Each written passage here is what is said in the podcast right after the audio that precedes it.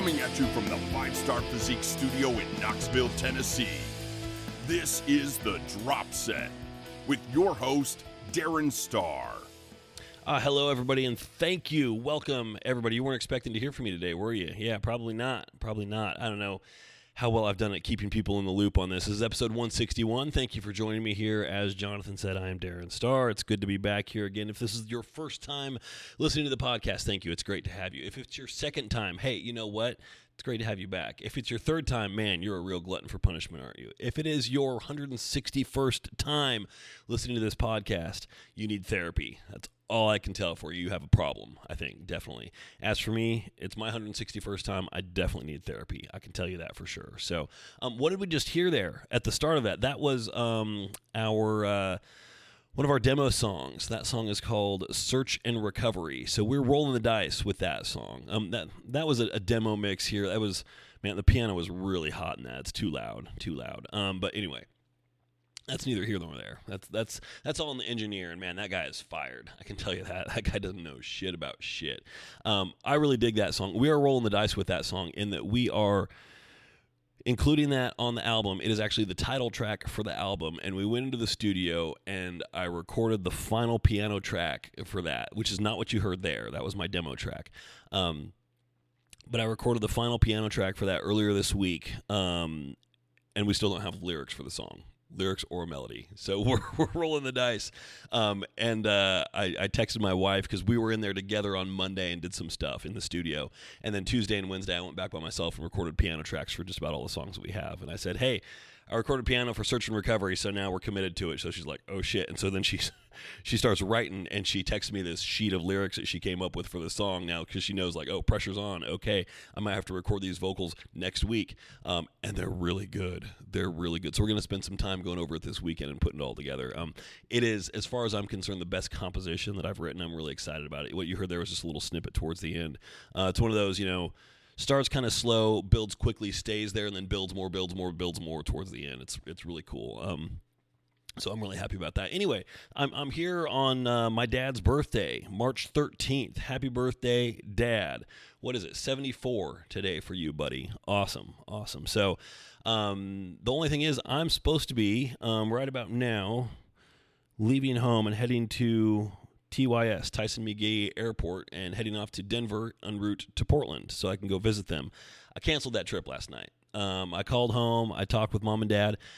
I just kind of had a generally bad vibe about it with everything that's going on. So we're going to talk more because I know nobody's sick of hearing about coronavirus, right? So we're going to talk about it a little bit, specifically like how it applies to gym stuff here. That's what we're going to kick it off with because, you know, what, what's the point of a podcast if you're not going to try and be at least a little bit topical, right?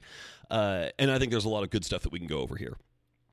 Um, but I had I had concerns about traveling that had nothing to do with me getting sick. And I think this is where a good perspective shift is helpful here.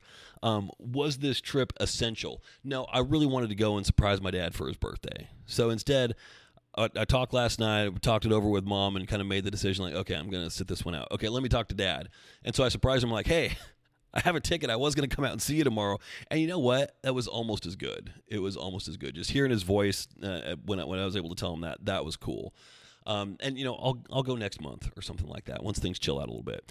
Um, so I, I don't want to go. And, you know, my parents are technically, I, it pains me to say this, they're an at-risk population just due to age specifically. They're They're healthy people, but still, as you age, your immune system gets weaker, and that puts them a little bit more at risk. And I just don't want to be the guy who's passing through Tyson McGee Airport, Denver International, and Portland International, being very careful about what I touch, who I come into contact with, and washing my hands all the time. But still, you're going through an area like that, you know, some things are just out of your control as far as what you come into contact with. And since there is still a lot of uncertainty about it, and also my parents said, yeah, we're both kind of feel like we're coming down with something, not coronavirus, but just like sniffles, et cetera. Um, I'm like, yeah, so your immune system's already going to be compromised and working overtime a little bit. You, you don't need me there right now. Other factors that had nothing to do with this um, outbreak um, were in play as well. Like, um, this is going to sound really dumb, but it is a considering factor. Uh, we didn't have anybody to watch our dogs today. Uh, you know, we have we have three go-to friends, and they were all unavailable for today to help out with, with checking on the dogs midday. So they're going to have like an eight-hour day by themselves. I know what you're saying. They're like, Darren, that's what most people do with their dogs. I get it, but these guys aren't used to it. And I know for one day they'd be fine, but it was on my mind. It was on my mind. It was weighing on me. So now I got a normal day with him here.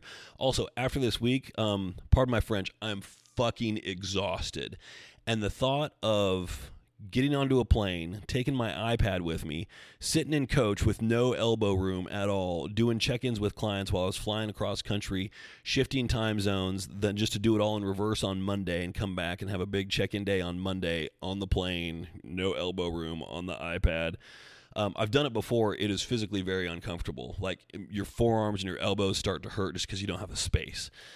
Um, so just being able to stay at home, relax, catch up on a little sleep, et cetera.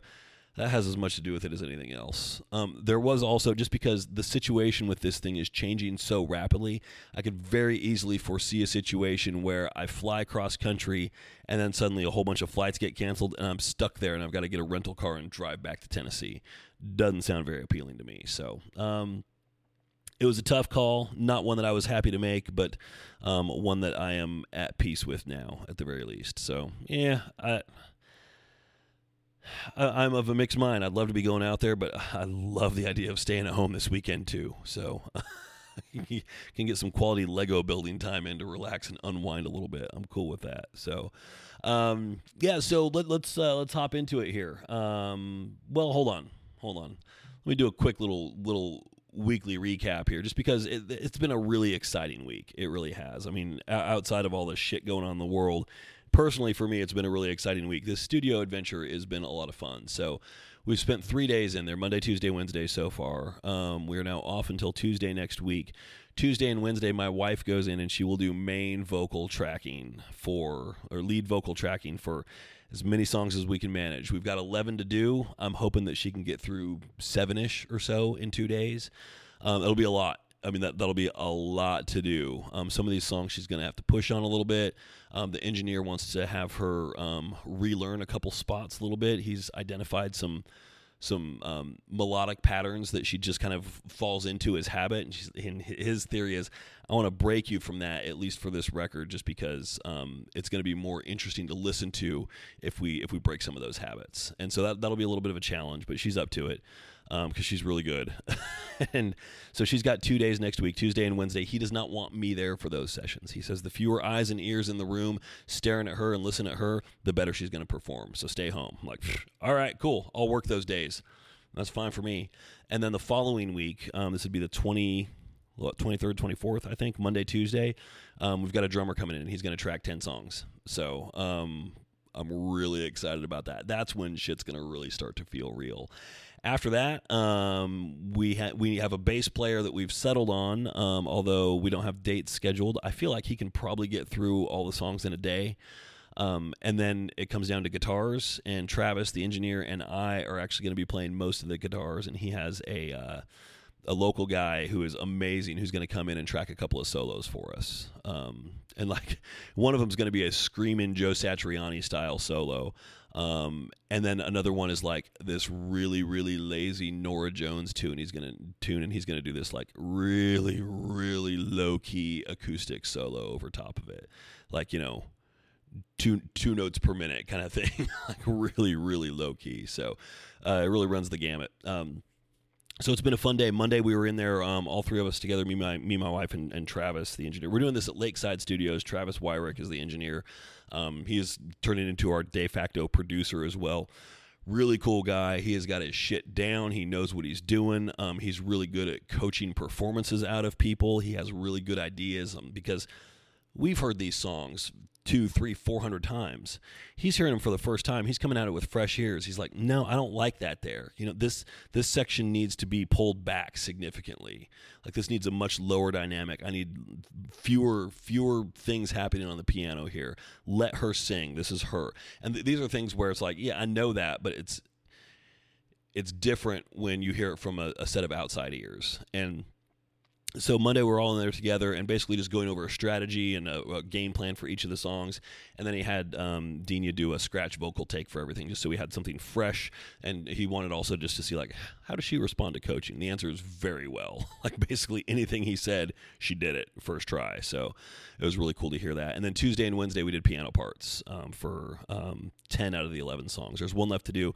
I'm actually going to try it from home today using the um, techniques that he showed me. He wanted me to try. He's like, record it, send it over, and we'll see if it works um, as far as like technically. And if so, you know, when it comes time for album number two, I'm going to do the whole thing here, uh, piano-wise at least. So, um, but it was funny. He's like, We had we had one song. It's a song called Drive. It is a driving song. It is like a get in your freaking convertible in the sun and just go eighty miles an hour down the road kind of song. Um, and so it's like a big arrangement. Like there's going to be ten, twelve guitar tracks on this thing. So the piano's in there, and I wrote it on piano, as I do for everything. And it's bouncing along, bouncing along. He's like, yeah, less, less, less, less, less. Don't play with your left hand. You know, it's going to muddy up the mix. I'm like, what the fuck are you talking about? Don't play with my left hand. That is sacrilege, you asshole. and, and so he's like, the, the thing is, you know, you add that piano in there, that low end, you've got a bass player, you've got a drummer, the guitars are really big. You add that low piano in there and suddenly, you know, I've got to keep the piano down in the mix because if I turn it up, there's too much stuff fighting for that frequency down there. So the piano is going to be louder in the mix if you play less. I'm like, interesting. All right, cool. And then he was coaching me on the verses, and he's like, yeah, so I want the verses really chill here. You know, it's about the drummer, the bass player, and the singer. The guitars are not entirely out, but pretty, pretty down. He's like, I want the piano to be the same thing. So I'm like, all right. So I'm thinking, like, dun, dun, dun. He's like, yeah, too many fucking notes. He's like, you're playing those notes like you've got thirty fingers. Play it like you've got three. So I try something else. I'm like, ding. He's like, that's five notes, three. And so I play three notes. He's like, can you give me two? it was, it's hilarious. No, the thing is, it all worked out really well. I mean, he's right. He's right. So that was my week in a nutshell. So that being said, let's jump into it. Let's talk about some coronavirus stuff, shall we? Because I know nobody is sick of it. So there's a, a lot of ground that we might want to cover here. The first thing is, you know, what do we do about it? Um, I mean, let's let's think about specifically. I'm not going to talk about like, you know, wash your hands. Well, okay, I'm assuming you've all read the news and you all know that. I think we all can agree also that um, it's not an end of the world kind of thing. It's like, you know, you you can, if you're listening to this, chances are very high that if you contract it, you will have mild symptoms. You will get over it. You'll be just fine. The problem is you are then a carrier and you can pass it to other people who may not be able to have such a fortuitous outcome from it. So it's on all of us to change our behavior a little bit. It, not panic, not lose your fucking shit over it, but take some, you know, I would say sensible precautions and go above and beyond and take some precautions that maybe seem a little nonsensible as well. All these event cancellations, yeah, it pisses people off. It's annoying as shit. It's also a smart move.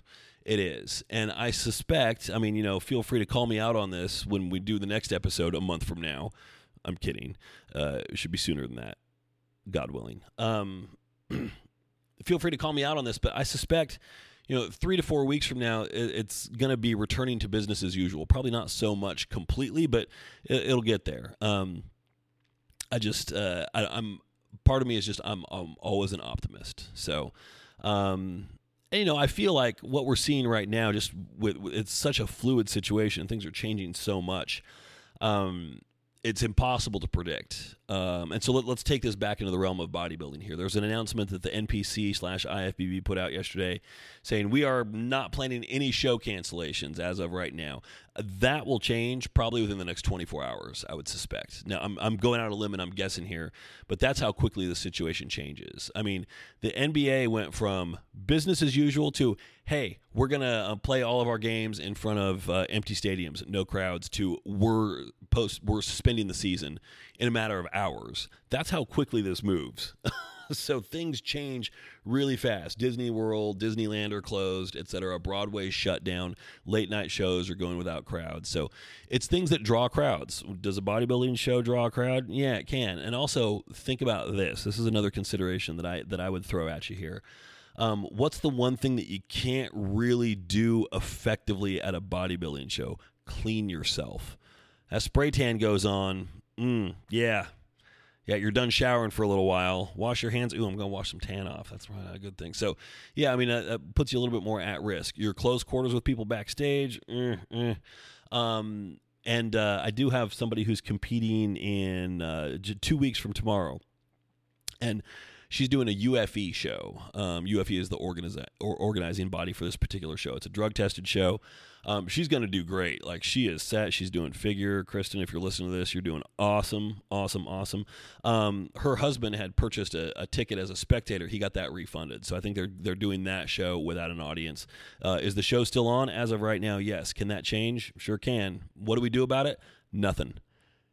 Business as usual. And, you know, if the show gets canceled, the show gets canceled. But until that happens, I don't think there's any any sense in, in modifying anything that you're planning to do. Um, and I've got some people right now where they're, they're like six and eight weeks out. And my optimistic approach right now is like, yeah, by the time your show comes around, this is going to be done and gone. We're going to be laughing about it. Maybe not laughing, but, you know, we'll be reminiscing about it. So, and not fondly. so, um, So I, I fully expect that we probably will see some show cancellations. I'm, I'm kind of expecting that. Worst case scenario, best case scenario, I think we'll be seeing a lot of shows without crowds for a little while. You know, I mean, it's it's it's the smart move. It, it really is. Um, I saw an announcement from Tool um, on their Instagram page the other day where they were doing a show. I think it was in Idaho, and it was set for I think Saturday, and they said that show is still planning to go on as planned. I'm like, I don't think that's necessarily a good idea. And then they had a show after that that was um, postponed. Um, so I don't know. I mean, everybody's making their own judgment call on that. A lot of hands are getting forced by local governments who are limiting, um, gatherings of sizes over one hundred fifty or two hundred fifty people. So, you know, I mean, a lot of those cases, you know, some smaller bodybuilding shows, they, they'd still be okay under those guidelines. I still don't know if it's a great idea. Um, again, it's, it's not so much about, uh, somebody healthy getting it. It's about you then becoming a carrier and passing it on to somebody who's more at risk. Um, And the real concern here is just overloading our healthcare system. Um, because, you know, if you, the, the thing about this is when it becomes serious, it's a respiratory thing.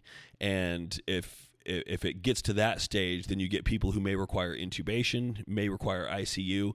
And if enough people get this, enough, a high enough percentage of the population has to deal with it, then suddenly you're going to overload hospitals and they're not going to be able to accommodate everybody who needs it. They're not going to be able to intubate everybody who needs it. So you've got people with shortness of breath who can't receive the appropriate medical care that they need. The the problem is, you know, how how things can, can get out of control exponentially.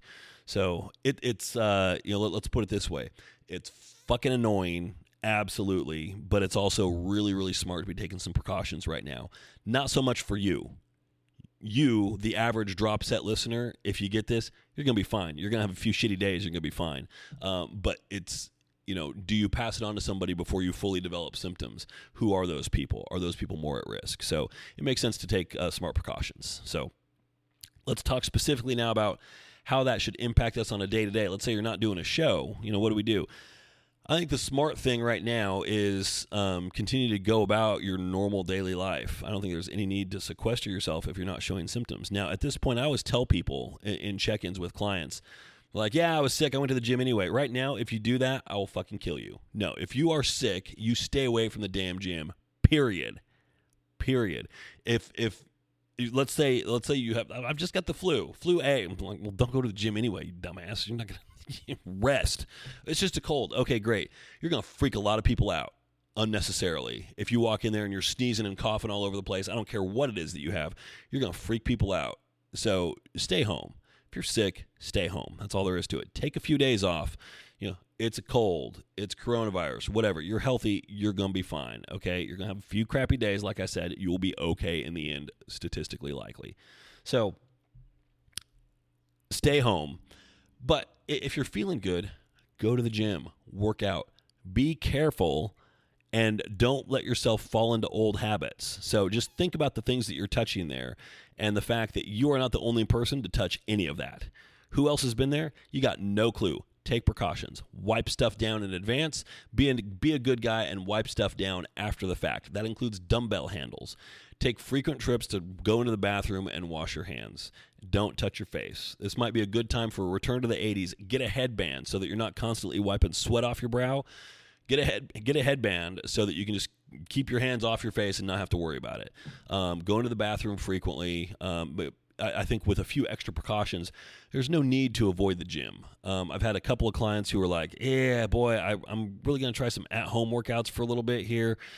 I'm like, I just, I, I think that is an overreaction. If you are cautious, you know, the gym is not typically a place where crowds gather, large crowds. So it depends on when you work out, how big your gym is, et cetera. Um, But uh, like when I go, you know, it's, it's a fairly large gym. I go typically there's twenty, twenty-five people in there. That ain't a crowd. That that's you know, that's basically the same as going to a grocery store. W- would you stop going to a grocery store because people are possibly sick there? Give me a break. I mean, come on. We, we have to exercise some caution, but also just not be ridiculous about it. You know, I don't think there's any reason to stop going to the gym. You should exercise some additional safety practices, just hygiene practices, just to be smart and safe. So um, that's it. I, I don't think uh, I don't think there's a need to to go off the deep end on that. So now that might change. I know some people have talked about like my gym's talking about closing. I think that's an overreaction. Um, you know, instead, you know what I'd like to see the gym do? Have somebody on staff who goes around and wipes stuff down. That, that's way more useful. That is way more useful. Make sure the bathrooms are fully stocked. So if somebody goes in to wash their hands, the soap dispenser isn't empty. That's the kind of stuff that gyms need to be doing, not closing down. Um, so, you know, if everything shuts down, if, if basic things, so, okay, a concert gets canceled, et cetera, that's one thing. If the stuff that you do every day starts to get affected, that's when people are going to start to really freak the hell out. So um, I don't want to see that happen for a lot of reasons, but I just, uh, yeah, not, no, no, no, no, that, that can't happen. That can't happen. So anyway, there's your, uh, your bodybuilding related drop set coronavirus official statement. um, as for me, it is, uh, it is business as usual over here. So I'm, uh, just living large and doing what I can. So, you know, I took three days off from the gym myself this week, unrelated, because of studio time. I tell you what, when you've got a full day of check-ins with clients scheduled and you've got an eight-hour block in the day when you're away from your computer at a studio, um, it's challenging. It makes for some tough days. That was hard. So I'm looking forward to a week where I have all normal days. And then um, next, the following week with the drummer in, it's just Monday, Tuesday for me in the studio. Mondays are an easier day. Like I can split that up pretty easily. It's a lighter scheduled day. Um, and Tuesdays are a, a not quite a, a deadly schedule, so it's it's fairly fairly doable. Um, Wednesday this week was the hard one. That's a really busy day, and um, that was a long one. I think I finished up at about nine thirty, ten o'clock at night, something like that. So that was that was rough. That was rough. So anyway, enough about me. Let's get to you, because you are why we're here, right? So I have uh, a couple things that I want to talk about here. So I'm going to start with a voicemail. This goes back to, oh my God, February fifth? Really? We haven't listened to this February fifth voicemail yet? Okay, well, let's try it. Let's see what we got here. Hold on. Hey, Darren. This is Mark Rivera from Dallas, Texas. So I was actually talking to my girlfriend, and we were kind of wondering if tempo work actually helps with increasing strength, or is that just in conjunction with um, progressive overload? Could just necessarily doing tempo work with your, you know, sets and your splits actually help increase the strength overall? Or is that just a byproduct of uh, progressive overload? Thank you, Darren. Sweet. Thanks, Mark. So th- these are the conversations that you and Nicole have, huh? Okay, cool, cool. Yeah, it takes all kinds, man. It's good. It's good to have a swole mate, I guess. I never wanted one myself, but it's cool. Um, so does tempo work increase strength? I would say no, it actually diminishes strength. If we're talking about strength as being raw output, how much weight, how many pounds are you able to move on a specific exercise? So tempo, by its very nature, is going to de- decrease that number. So uh, if you would be training for strength, the last thing I would do is have you employ any kind of crazy tempos. Now, I say any kind of crazy tempos. You know, if you go to a, a powerlifting meet and you watch the bench press, they they force a pause in there. So that's tempo work, but that's part of the lift. That's like, you know, it's kind of like when you're uh, when when you're doing a long jump, this is the last line you can touch. So that's just one of the rules. When you're doing a bench press, you take it down, you have to wait for the order to press. Now, they're not going to make you sit in that pause for five seconds, but what they want to do is eliminate stretch reflex, so you're not just taking the bar down, bouncing it off your chest, and pushing it back up. So um, in that way, a force like half second or one second pause is part of the lift. It's part of the rule. So um, that then becomes part of the training modality as well. Now, then let, let's say you will increase that pause to a three-second pause. okay, your strength, your, your output, your raw output is going to go way down from there. The longer you have to hold that pause, the more your output's going to go down. So that's kind of a tricky thing for a uh, a judge or a, a spot caller at a powerlifting meet to um, be very consistent with how long they make people hold that pause for. So that's, that could very easily give somebody an unfair advantage. So um, that's a really good question, though. Really good question. Does tempo increase strength? Now, I mean, the the whole thing about tempo is it's it's designed to generate fatigue and also improve mind-muscle connection, because when you go slower, we've talked about this before recently about how a muscle has a long position and a short position, um, and it's not just about experiencing both and having a race to go back and forth between each of those as much as possible, but also what does it feel like in between? Um, so, you know, if we slow down the concentric phase or the negative phase, you're getting, and it's much easier to slow down the negative for sure, but I've done some work with extended concentrics. That is hard, but it's also a really good way to dial in mind-muscle connection. So a lot of people, for example, struggle with connecting with their back. Um, because as I've said before, you can't see it. It's layered. There's things moving in different directions. So depending on if you're doing a wide grip, close grip, pull, horizontal, vertical, depending on your grip, um, you know, re- reverse grip, overhand, neutral, um, you're going to be working more or less of certain muscle groups. And also, we just don't have a good visual frame of reference for that. We don't see it. We don't see it moving. We can't see the muscle fibers getting shorter or longer. So there's this disconnect there. Um, and slowing down the concentric on those. So you've got to really reduce the weight to make it happen. So again, lower strength output. Um, what uh, what what I often encourage is uh, slower concentrics. So like the actual pull phase. So you're doing like a, let's say a four second pull on a seated row. One, one thousand, two, one thousand, three, one thousand, four, one thousand. You have to go a lot lighter, but you're really experiencing like, okay, what does it feel like now? Uh, and not just when the muscle is shorter or longer, but as it gets shorter.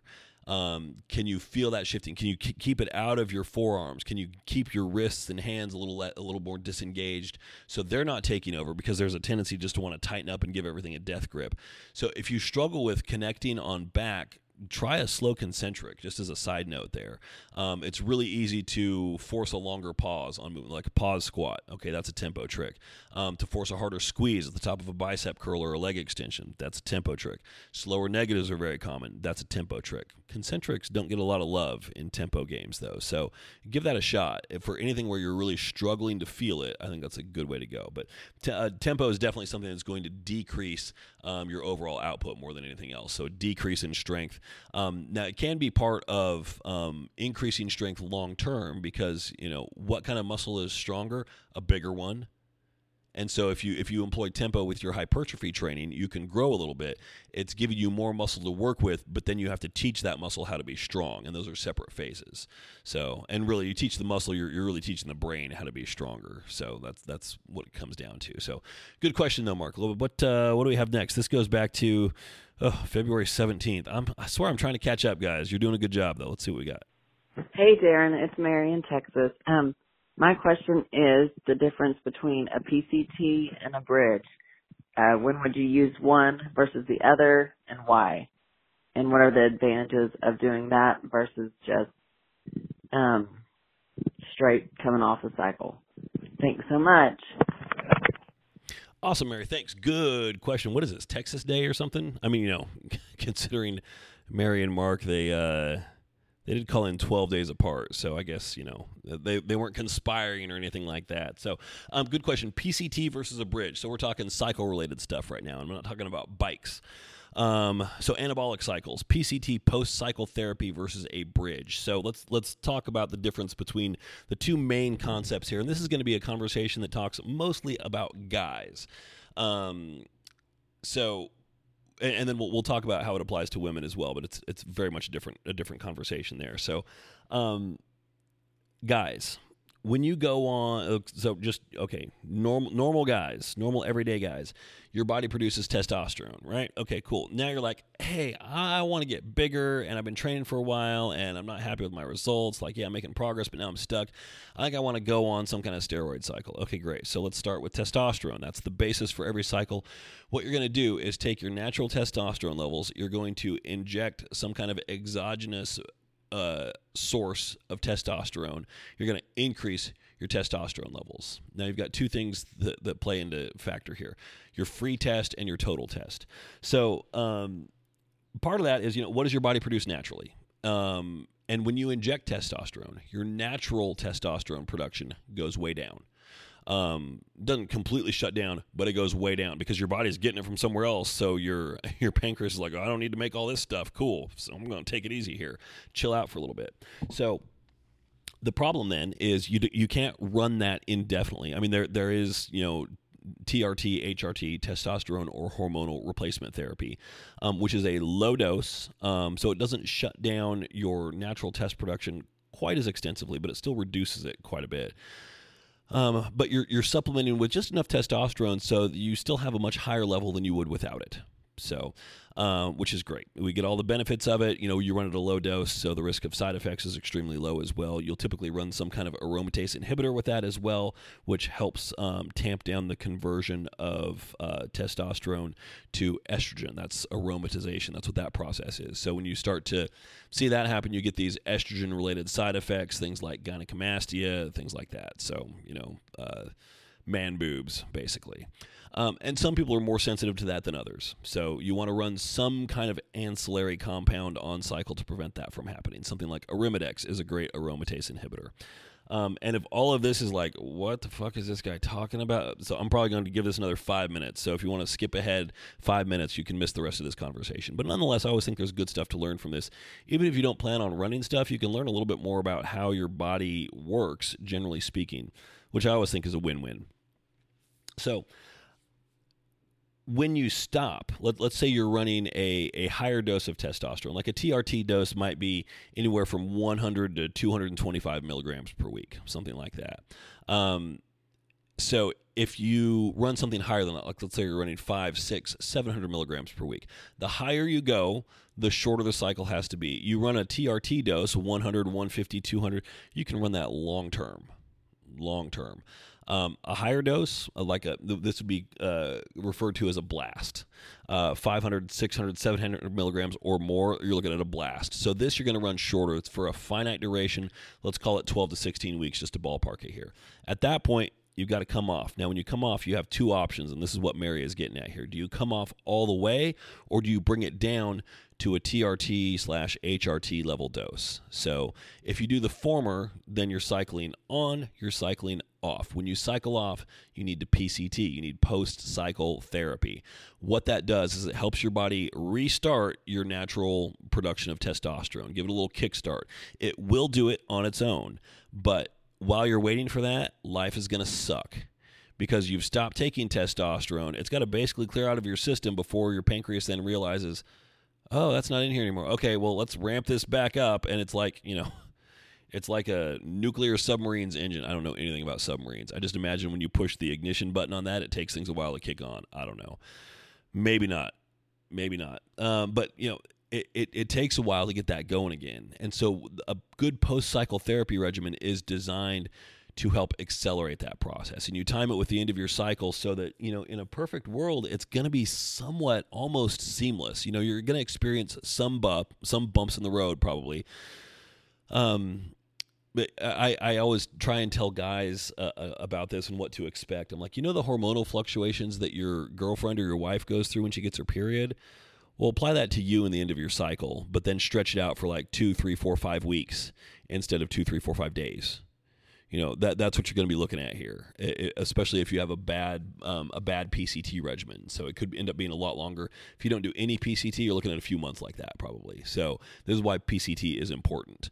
Um, so you'll experience mood swings, uh, physical changes that are not positive, um, uh, performance changes that are not positive. Um, it's it's going to be it's, it's bad times. That's what makes a lot of people quit, actually, because they do a cycle, they don't end it well, and then they have a shitty few months, and then they're like, they, they just stop going to the gym because they don't want to. They just lose it all completely. So post-cycle is important. So um, now versus a bridge. So a bridge, like Mary was asking about, P C T versus bridge. A bridge is what happens if you do a blast, like let's say you run testosterone, it's much higher, then you bring it back down to T R T levels with the intention of doing another blast again relatively soon. So what you're going to do there in between those blasts is bridge. So this would also be like blast and cruise. So a bridge, cruise, same thing. Um, so the idea here being... You, you you blast the compound or compounds. Um, now that that you know puts some miles on the old odometer, right? As far as your adrenal system is concerned, it it's, it can be taxing. Um, I mean, it, it it can feel great. It can be super productive, but at some point you've got to pull the plug and say, okay, we're cutting that out. We're pulling way back down. We're coming back. Testosterone just one hundred fifty milligrams a week, nice and low. Okay, cool.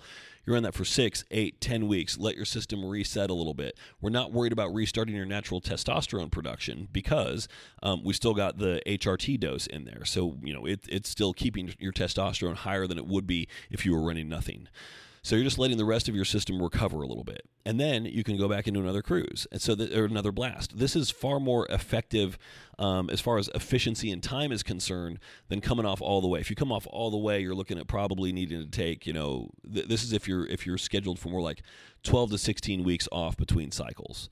Um, that's a good way to reset, come off completely, let your natural natural test levels get back up to where they need to be. Versus blast and cruise, you know, you can you you can blast, and I've had I've had people that I've worked with who have then cruised for four to six weeks, then jumped right back on. Um, now again, you have to be careful with that. You have to listen to your body. It helps to get blood work checked as well. Um, but conceptually, that's the idea. A, a blast and cruise approach is much more efficient if you know you're going to be running multiple cycles um, consecutively. Now, they need to be well planned, and that goes beyond the scope of this question here for sure, because, you know, like if you're going to run a pre-contest cycle with three compounds and you're switching to short esters and you're adding in orals, et cetera, I'm not going to have you then cruise for four weeks into the whole thing again. I mean, that is beating the shit out of your body in a really, really unhealthy way. That crosses the line from use to abuse. Um, so there, there, are, there are smart ways to do it. And, you know, use versus abuse, that's a big conversation for another day as well. It's not just about, okay, what does this cycle look like? I mean, certainly there's there's a line that you can cross where you're like, yeah, that cycle is crazy. But then it's also, okay, well, that cycle, and then what's the next one look like and how soon is it? Um, so it, it's a cumulative effect as well, and that can that can also send you over that line there. So um, very good question, Mary, though. I like that. So that brings us to something that's not really related to that at all, but nonetheless, it's a good question that I got from someone. This came from from email here. So I don't have uh, I don't have audio for this. I'm I'm a little bummed about that because it would be a good question for that. But this comes from, oh, let's see. Here we go. This comes from Kaya via email. So, Kaya, thank you for this. This is awesome. So, um, she had a question, and um, let's see. Oh, I didn't, uh, I didn't save nearly as much of this as I thought I was going to. So, um, I'll, I'll spare some of the details here. But basically, her question was about, okay, a lot of people talk about like what to do leading into a show, but if you're doing more than one, what happens between the two?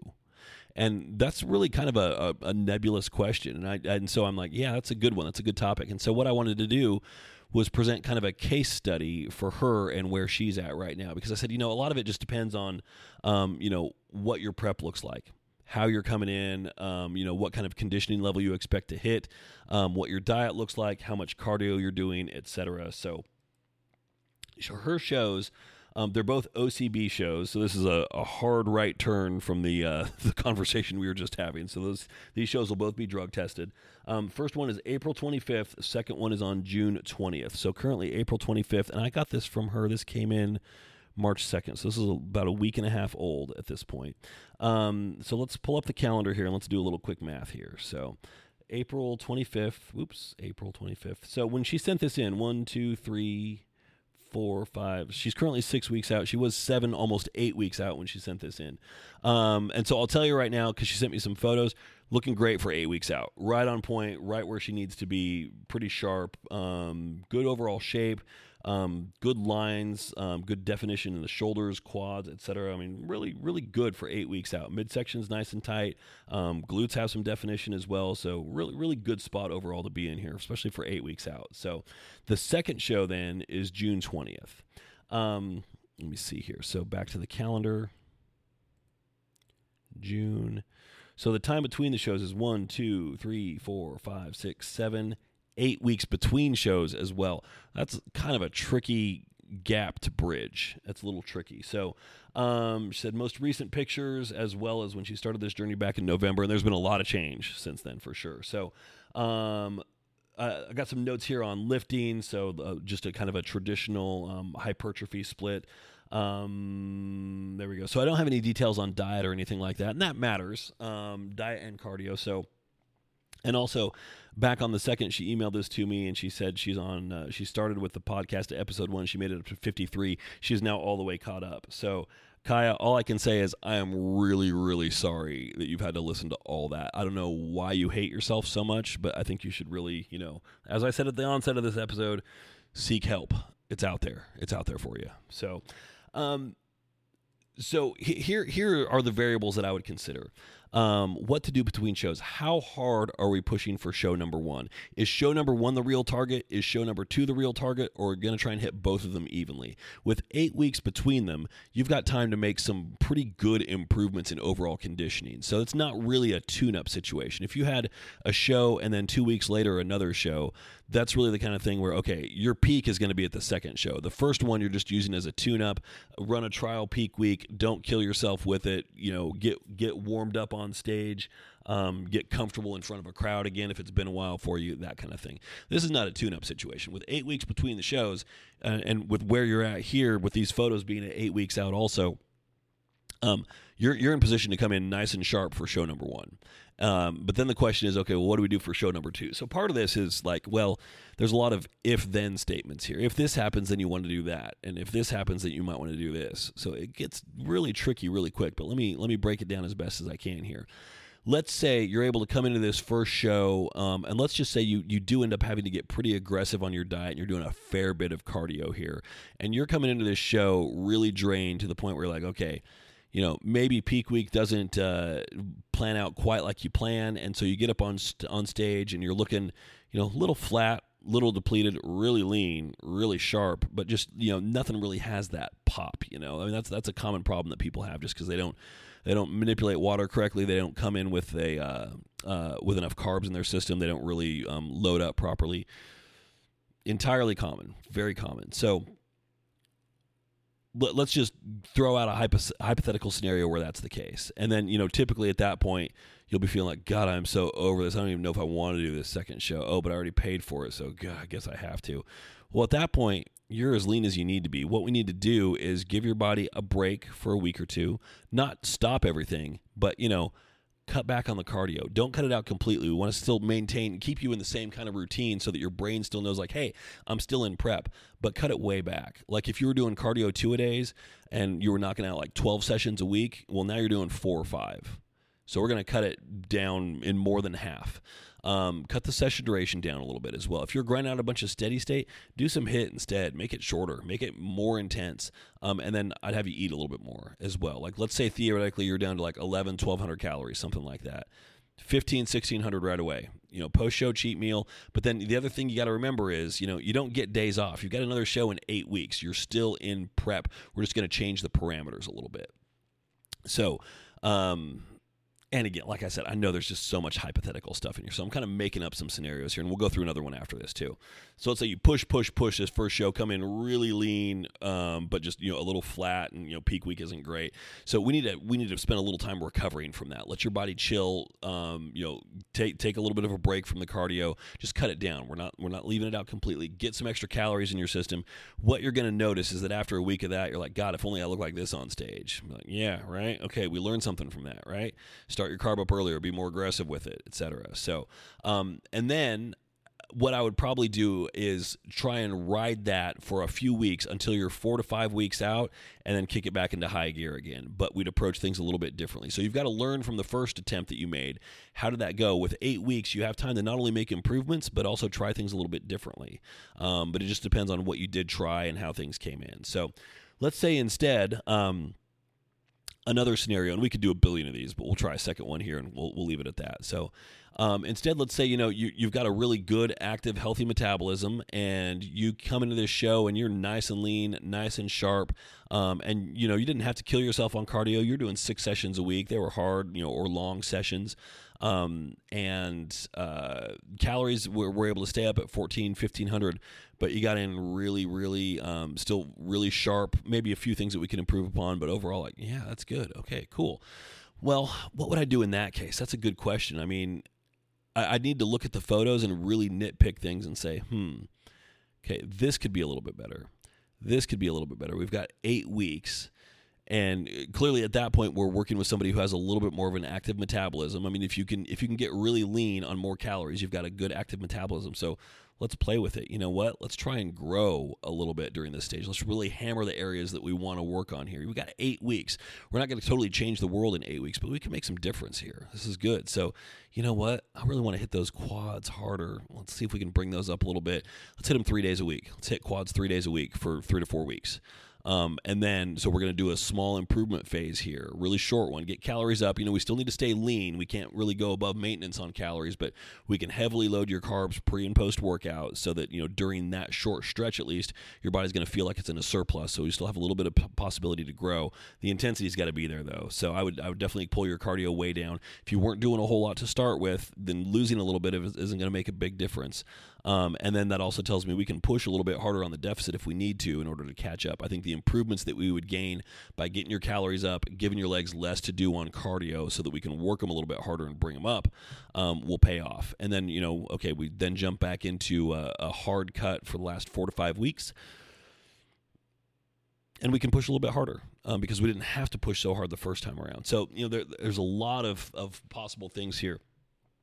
And, you know, Kaya, one thing that I might encourage you to do is get this first show under your belt and then hit me back up again and say, here's the photos. Now what do you think? Because then we can say, okay, this is no longer hypothetical. We've got a little bit of the equation plugged in here. Here's how I would approach it. So, you know, that, that's that's another possibility here, and I will I will throw that out right now. We could certainly take a look at that. So, whew, all right. You know what? I'm starving. It's time to go eat, and then I'm going to run to the gym, and we're going to get some stuff done today. So I'm really glad that I was able to come on here, though, staying home today, which is great. The rain has died down, so it's time for me to get the dogs outside because Derby does not want to go pee in the rain. That girl is a little baby if there's any raindrops out there. It's it's adorable, though. It's it's very endearing. So um, that is all I got. So I will leave you with uh, words of wisdom here. Um, be safe. Be wise. Be cautious. Don't be afraid. Live your life.